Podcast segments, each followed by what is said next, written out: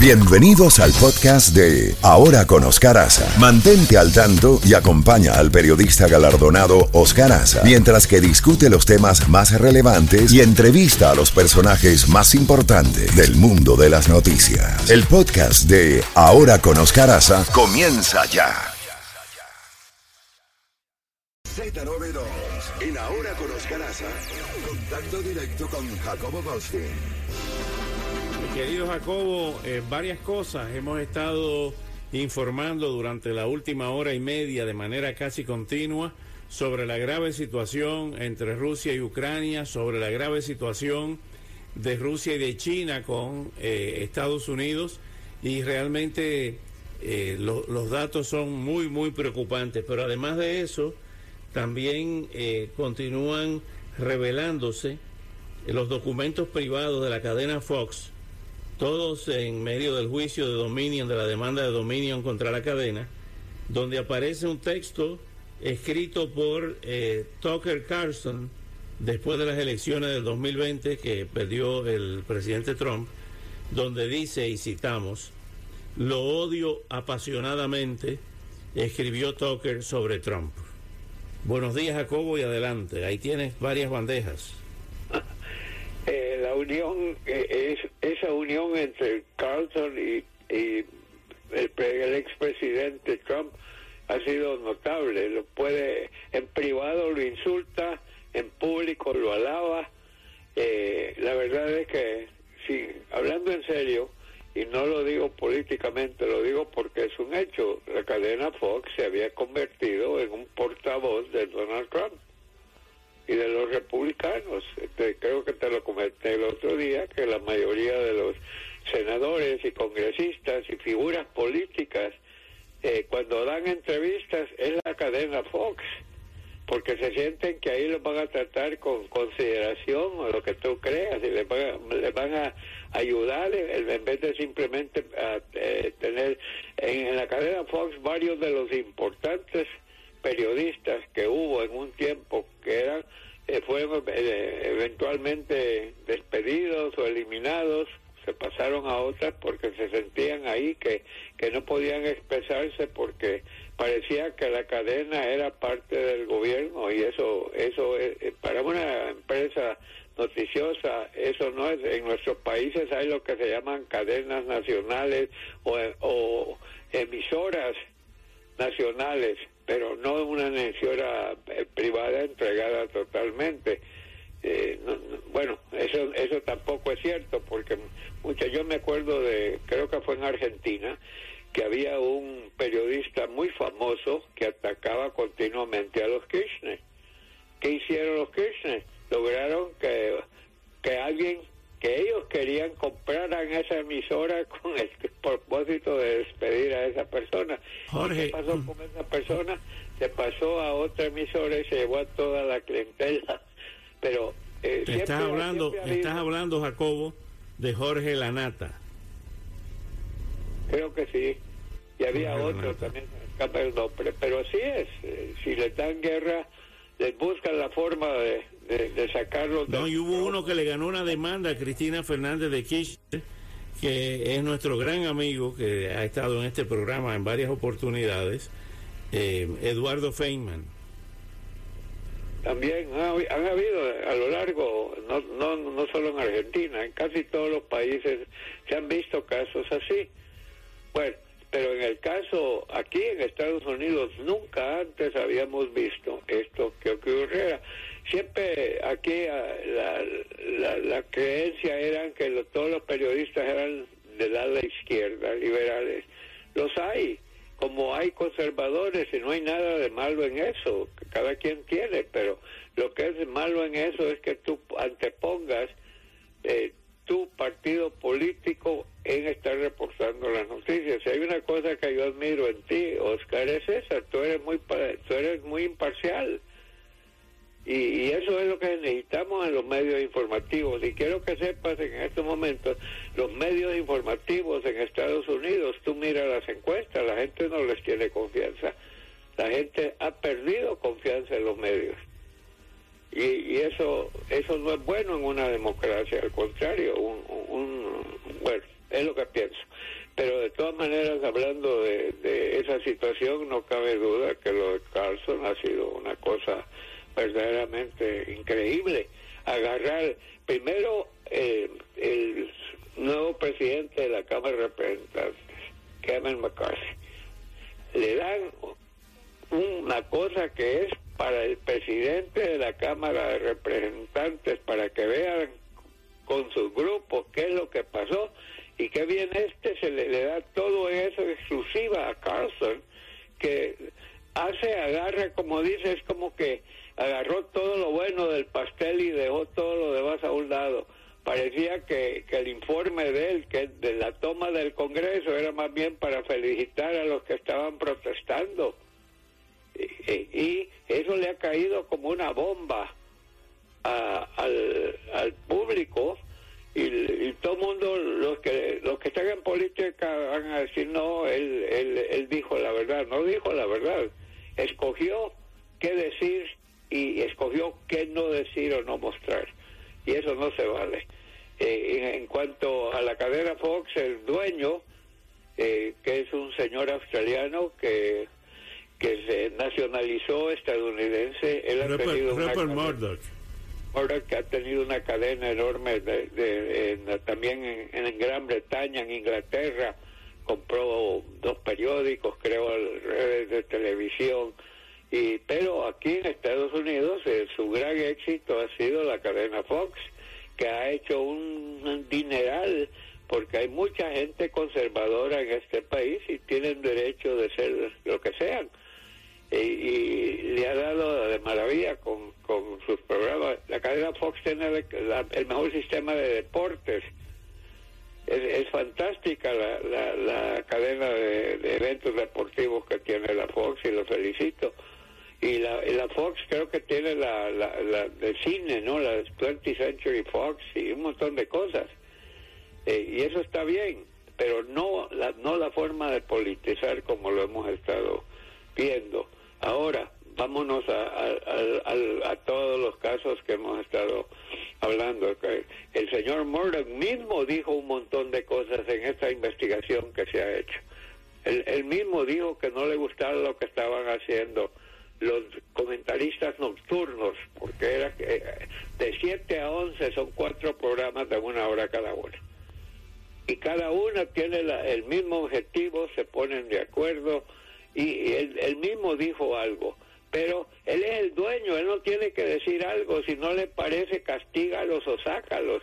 Pero eh, eso, él mismo confesó que, que, bueno, es que le dan muchos ingresos a la compañía, seguro pero no a expensas del pueblo americano. Y, y esto va con cualquier medio, no estoy hablando solo de, de la Fox, estoy hablando de que haga- hagamos la función de periodismo. Este país fue famoso por periodistas que, eran, eran como ídolos de la gente porque la gente les creía, porque decían la verdad. Y ahora pues creo que eso es parte de, de la, de la historia. Te quería también comentar algo muy importante. Un hombre a quien yo admiro mucho y todo el mundo me dice, estás loco. No, no, no. Yo admiro mucho a Mitch McConnell, que es el senador republicano de Kentucky, que es un tipo, él, es- duro, pero él, él es duro, eh, él es pesado, pero él no lo niega y él no se anda escondiendo y excusando. Eso para mí es una cualidad que no se ve.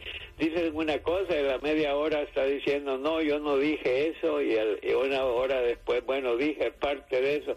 No, McConnell, McConnell es duro. Y eh, ¿sabes a quién me acuerda McConnell? ¿Te acuerdas acá el senador eh, Oscar de, Carolina del Norte? Que, que era también nominaba mucho en el Senado, era también republicano. También era un tipo así, de esos. Tú sabías dónde él estaba y él se mantenía fijo. Los hay. Pero hoy en día, te digo, tú, tú busca en el Congreso y dime tú figuras que tú de veras respetas. Es, esa es otra cosa. Mira las encuestas, la gente que como ven el Congreso, 21% lo ve favorablemente y un 70% lo ve desfavorablemente. y eso incluye a demócratas también, independientes, como sea. Bueno, Mitch McConnell acaba de ser internado al hospital. Ayer en un, fue a una cena en,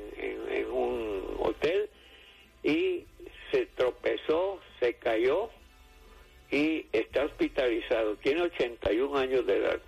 Todavía no se nos ha dicho cómo está, qué le pasó. Sabemos que hace tres años se fracturó una pierna, creo que tuvo una, una fractura. Bueno, estaba yo pensando, Diane Feinstein, 86 años de edad, lleva más de 30 años como senadora por el estado de California. Ella tiene, ¿cómo se dice shingles en español, Oscar? No, sé. Eh, culebrilla. Ah, culebrilla. 86 años de edad.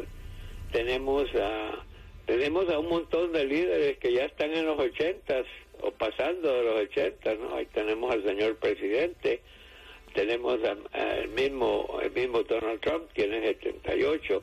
Estamos viendo que se mantiene. Y había un senador de Missouri o de Mississippi, no me acuerdo que estuvo hasta como los 98 años, sí, como 45 años de senador o algo. Era su ley. ¿Tú te referías, tú te referías en el de Carolina del Norte a Jesse Helms? Jesse Helms, correcto, Helms. Fíjate, yo conocí a Helms, yo investigué a Helms y Helms era odiado por muchos, pero tenía, es el hombre que más sabía las reglas del Congreso que yo he visto en mi vida. Eh, lástima, eh, lo vi con, nombraron un embajador, eh, el, gobierno nombró un embajador republicano para ser embajador en México y era y era y era el gobierno republicano creo y resulta ser que Jesse Helms era eh, Weld se llamaba, de, eh, eh, que había sido gobernador de, Massachusetts.